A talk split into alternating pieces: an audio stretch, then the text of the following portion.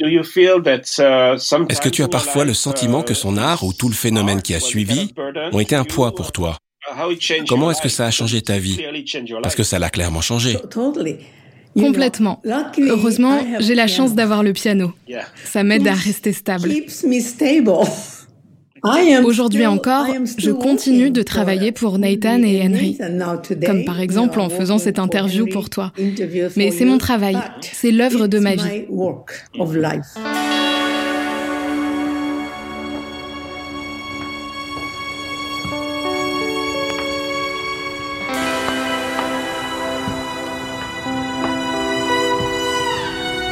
En discutant avec Kyoko Lerner, j'ai compris ce que la découverte des œuvres d'Henri Darger avait d'exceptionnel.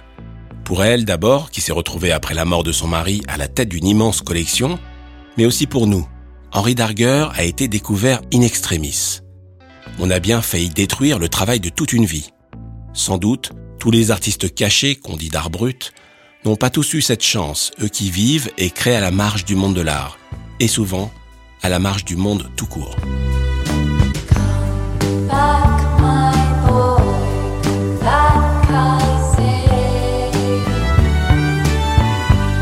Je m'appelle Philippe Cohen-Solal.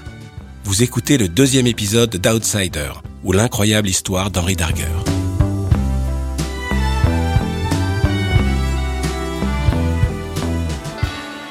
L'art brut, qu'on appelle Outsider Art aux États-Unis, est un courant artistique qui ne dit pas vraiment son nom, une zone à l'extérieur du monde de l'art, qui s'est pourtant institutionnalisée. On trouve aujourd'hui non seulement des musées d'art brut, mais aussi des galeries d'art brut, comme celle de Christian Berst, mon invité dans ce deuxième épisode d'Outsider. Alors je suis Christian Berst et je dirige une galerie que j'ai fondée il y a 15 ans et dont la spécialité est de montrer l'art brut, enfin, mais dans tout son spectre, c'est-à-dire euh, quelle que soit la forme, quelle que soit l'époque, quelle que soit sa provenance. Et, euh, et j'essaie évidemment de d'éclairer à la fois ce que c'est que l'art brut aujourd'hui, mais en même temps de créer des passerelles avec euh, le monde de l'art, euh, qu'il soit contemporain, premier, euh, populaire, etc. Et essayer de voir comment tous ces différents champs peuvent se nourrir et, in fine, parvenir à écrire le chapitre manquant de l'art brut dans l'histoire de l'art. S'il y a un chapitre manquant de l'art brut dans l'histoire de l'art, c'est parce que le monde de l'art a d'abord regardé ce courant avec beaucoup de mépris. Et ce, dès 1945, lorsque le concept d'art brut est théorisé par le peintre et sculpteur français Jean Dubuffet. Et comment tu expliques que ça a été snobé, on va dire, par le milieu, le milieu de l'art? L'attitude peut-être intransigeante du pape de l'art brut, et du, du, celui qui a forgé le mot, à savoir Dubuffet, qui a construit en fait l'ensemble de sa théorie et la manière dont il a rangé un certain nombre d'artistes euh, sous sa bannière, il l'a fait dans l'idée de l'opposer à ce qu'il appelait l'art culturel c'est-à-dire ce que d'aucuns appelleraient le mainstream, l'art académique, les canons esthétiques dominants, ce qu'on voudra. Mais c'est-à-dire que il le réfléchissait contre. Donc c'était l'un s'opposait à l'autre et prétendument l'un était étant prétendument plus pur que l'autre. Pour Dubuffet, l'art tel qu'on le considère dans les écoles, les institutions et les musées n'est pas de l'art. C'est une construction culturelle et bourgeoise. L'art, pour lui, c'est cette pulsion naturelle qu'on observe chez les artistes d'art brut, comme Henri Darger, qui créent sans connaissance artistique, sans lien avec le monde de l'art et sans désir d'être découverts. Ils vivent souvent, comme le dit Christian Berst, dans une forme d'altérité. J'emploie à dessein le terme d'altérité parce que le terme de folie est très réducteur. Dubuffet s'intéresse d'abord aux œuvres réalisées par des malades psychiatriques. C'est dans les asiles qu'il récolte et collectionne ses premières œuvres. Malheureusement, l'art brut va alors écoper du surnom d'art des fous, qui va longtemps lui coller à la peau. Pourtant, la folie, la maladie mentale n'est pas un prérequis. Dubuffet et ses héritiers vont s'intéresser à bien d'autres artistes qui vivent une vie solitaire ou isolée. Moines, ermites, détenus, agriculteurs ou agricultrices, femmes de ménage ou encore ouvriers. L'art brut, c'est aussi celui des classes populaires. Tous et toutes ces artistes ont pour point commun de créer avec ce qu'ils ont sous la main. Un matériel de fortune qui sert à donner vie à un monde intérieur foisonnant. Aux États-Unis, on découvre les œuvres d'Henri Darger en 1972, l'année même où le terme outsider art est popularisé. Darger devient donc un outsider artiste, ce qui est sensiblement la même chose qu'un artiste brut, même si Christian Berst n'aime pas beaucoup ce terme. L'outsider art opère davantage sur la forme et sur un certain nombre de prérequis euh, académiques. C'est-à-dire, on les a ou on les a pas. Et auquel cas, si on les a pas, on est en dehors, donc outside. Et l'outsider art, quand on regarde aujourd'hui, on se rend compte en fait que les critères euh, établis par les anglo-saxons conduisent à incorporer à l'art brut à peu près tout ce qui n'est pas de l'art contemporain. Et partir d'emblée en disant nous sommes à la marge, alors que, de mon point de vue, j'ai l'intuition que nous sommes au cœur même de la problématique de la création artistique. Et, donc, j'aimerais mieux qu'on interroge ça en partant du cœur, du centre, c'est-à-dire qu'est-ce qui pousse l'homme à essayer de produire quelque chose, à donner forme à sa mythologie individuelle? Qu'est-ce qui le pousse à vouloir bâtir quelque chose de plus grand que lui Quelque chose qui le dépasse et quelque chose qui, parfois, du fait de son altérité, soit nécessaire construire un monde habitable. Les artistes d'art brut sont souvent issus de passés violents, douloureux et traumatiques. Et nous le verrons, Henri Darger ne fait pas exception à cette règle. Pour lui, comme pour les autres, la création artistique est une manière de donner vie à un monde imaginaire intérieur construit comme une échappatoire.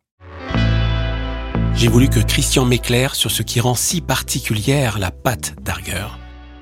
Je voulais savoir si son point de vue de galeriste et de connaisseur rejoignait mon sentiment que la technique d'Arger est absolument unique en son genre. Déjà, ce qu'il faut savoir, c'est que Darger n'était pas un grand dessinateur. Il n'était pas un grand dessinateur, donc il se servait de modèles qu'il trouvait soit dans la presse, soit dans l'illustré, soit des gravures. Et à partir de ça, il répliquait cette forme sous forme de décalcomanie. En revanche, c'était un très très grand coloriste. Et ça, le, traitement des couleurs est extraordinaire. Mm. Et que ce soit ces couleurs acidulées du versant euh, très floral et très champêtre qui se trouve souvent sur l'une des faces du dessin, et très souvent sur l'autre face, il a une euh, capacité à, montrer l'orage qui menace. Euh, on, on, sent que le drame est en train d'advenir. Parfois, il, on l'a même sous les yeux, puisque on voit des instituteurs ou des militaires qui des enfants. Euh, donc euh, c'est absolument terrible. Mais du point de vue de la technique, oui, c'était surtout un très très grand coloriste. Mais hum, davantage, moi, ce que je retiens, c'est son efficacité. On le retrouve chez beaucoup d'artistes bruts quand on est frappé par leur efficacité. C'est-à-dire, à un moment donné, ils sont confrontés à une impossibilité ou à une limite technique. Bon, Darger, c'était pas un grand dessinateur, ok. Qu'à cela tienne, on va trouver un détour, etc. Et souvent, les, les solutions qui sont trouvées sont encore beaucoup plus inventives qu'un artiste qui aurait la capacité de dessiner très joliment une petite fille ou un, militaire, etc. La solution qu'il trouve est beaucoup plus intéressante beaucoup plus intéressante. Et tout d'un coup, il y a on est dans un basculement qui fait que cette œuvre a quelque chose en plus. Elle a quelque chose en plus parce qu'au départ, il y avait quelque chose en ce Ce quelque chose en plus, c'est sans doute ce qui m'a le plus frappé lorsque j'ai découvert ce travail. Parce que Darger décalquait des personnages de bande dessinée ou de magazines, ces fresques convoquent un imaginaire enfantin, familier. Mais très vite, ces paysages féeriques s'assombrissent et deviennent des champs de bataille. Ils laissent place à la guerre, au massacre. Ces monstres sont toujours des hommes, des figures d'autorité, qui s'en prennent violemment aux enfants. Cette naïveté éclipsée par le cauchemar, c'est ce qui m'a toujours profondément ému chez Darger. Et ce sont précisément ces sentiments qui a inspiré mon album, Outsider.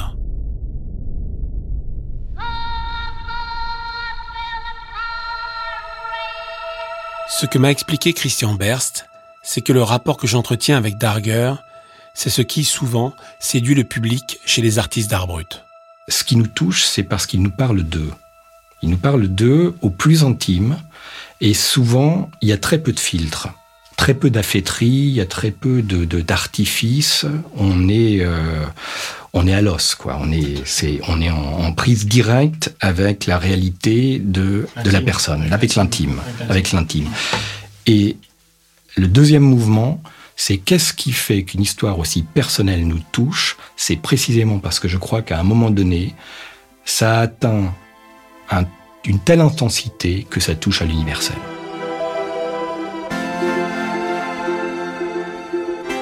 Aussi talentueux qu'il ait pu être, Henry Darger n'a jamais parlé à personne des trésors que renfermait son petit appartement.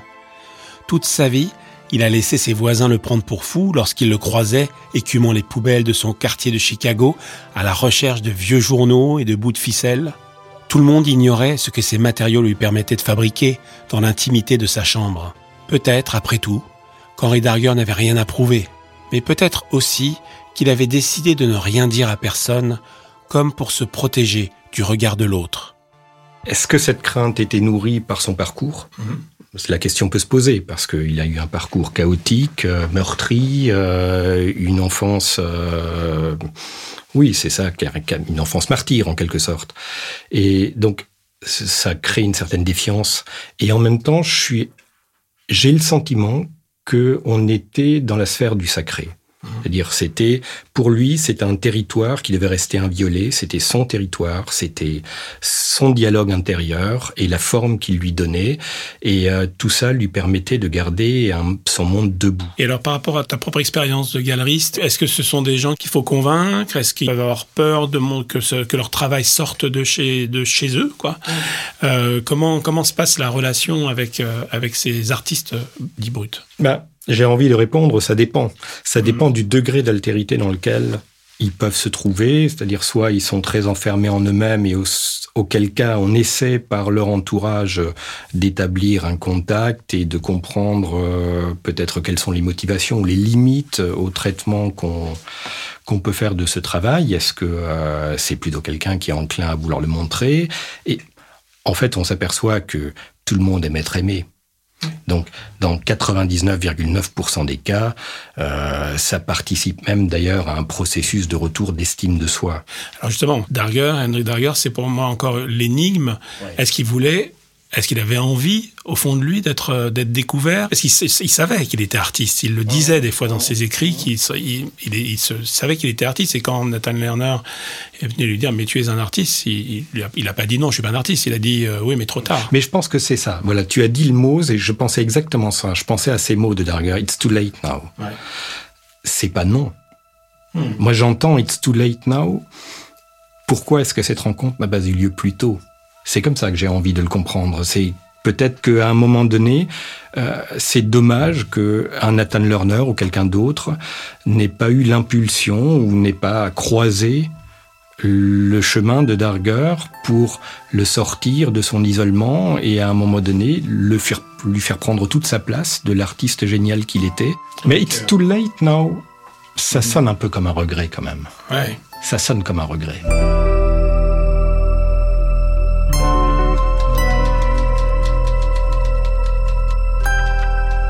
Je suis depuis à la retraite et je dirais qu'il s'agit d'une vie oisive et que je n'aime pas cela. J'imagine qu'un vrai paresseux l'apprécierait.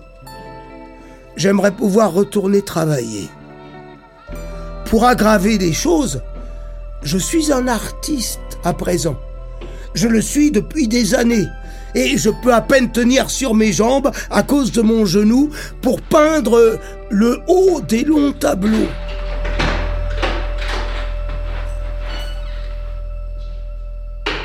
A-t-on trahi la volonté d'Henri Darger en révélant son travail au public Ou bien nous en remercierait-il aujourd'hui? Que disaient ses œuvres de son monde intime et du traumatisme qu'il habitait? Comment son art l'a-t-il aidé, comme le dit Christian Berst, à faire tenir son monde debout? Qu'avait-il de si terrible à supporter? D'Henri Darger, on connaît surtout les longues fresques multicolores. Mais il était aussi écrivain. La colonne vertébrale de sa production artistique s'appelle Dans les royaumes de l'irréel. C'est un tapuscrit long de pas moins de 15 000 pages. Mon prochain invité, pour le troisième épisode d'Outsider, est l'une des rares personnes au monde à l'avoir lu en entier. Xavier Mauméjean est écrivain et biographe d'Henri Darger. Et avec lui, nous allons nous plonger dans la vie de l'artiste, et notamment dans son enfance traumatique, qui se situe aux racines de son art. Il va se retrouver à l'âge de 8 ans au Dunning Insane Asylum, qui est une horreur, vraiment qui est une boîte connue à l'époque à Chicago comme étant une sorte de mouroir. Euh, on dit aux enfants, euh, c'était pas ça, je tirais à Dunning.